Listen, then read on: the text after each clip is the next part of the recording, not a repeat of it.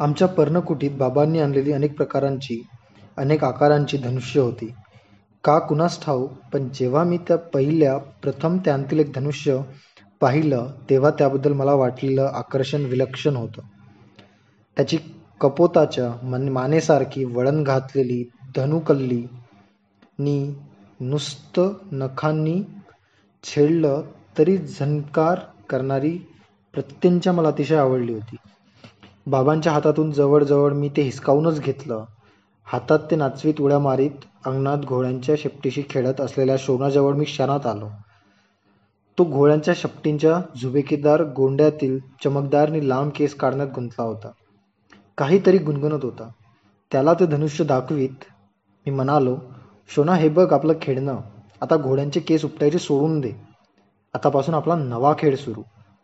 त्यानं हातातील केस झटकन फेकून दिले. बघू बघू म्हणत मोठ्या उत्सुकतेनं तो नाचतच माझ्याजवळ आला. माझ्या हातातील धनुष्य त्यानं आपल्या हातात घेतलं आणि डोळे मोठे करून तो म्हणाला, बरंच जड आहे की रे हे. हट हे कसलं जड, आण इकडं ते आणि आतून एक बाण घेऊन ये. मी त्याला बाण आणायला पिटाळला. दादाला बाण द्या दादाला बाण द्या म्हणत तो ओरडतच आत पडला मी माझ्या उत्तरीयानं तो धनुष्याच्या दंडावरची धूळ हळुवारपणे पुसली.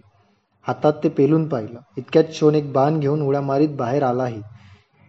माझ्या हातात तो देऊन समोरच्या वडाच्या झाडाकडं बोट दाखवीत म्हणाला, दादा मार बघू त्या झाडात हा बाण.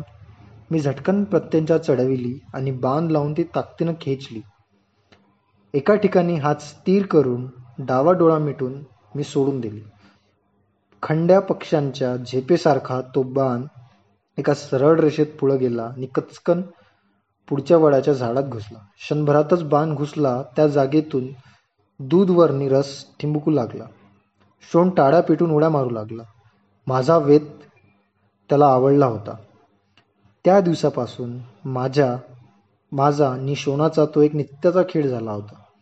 आकाशात भराऱ्या मारणाऱ्या शेण पक्षाला बाणानं अचूक टिपणं, वाऱ्यांच्या झोताबरोबर इकडं तिकडं हलणाऱ्या शेंड्यावरच्या आम्रफलाच्या देठ तोडणं, एकाच वेळी दोन बाण सोडून दोन वेगळी वेगवेगळी लक्षणं साधणं असे विविध खेळ स्वतःला विसरून आम्ही घटका खेळू लागलो.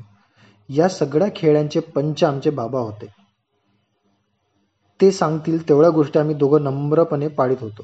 पण माझ्या मनात नेहमीच एक विचारी, आपणाला हवा तसा आणि हवा त्या ठिकाणी बाण सोडता आला पाहिजे. लक्ष न पाहता नुसत्या आवाजांच्या रोखानं बाण सोडता आला पाहिजे. साडींद्र प्राणी जसा आपल्या संरक्षणासाठी आपल्या अंगावरील शे दोनशे नलिका एकाच वेळी सोडू शकतो तसा आपणालाही असंख्य बाण एकाच वेळी सोडता आले पाहिजे.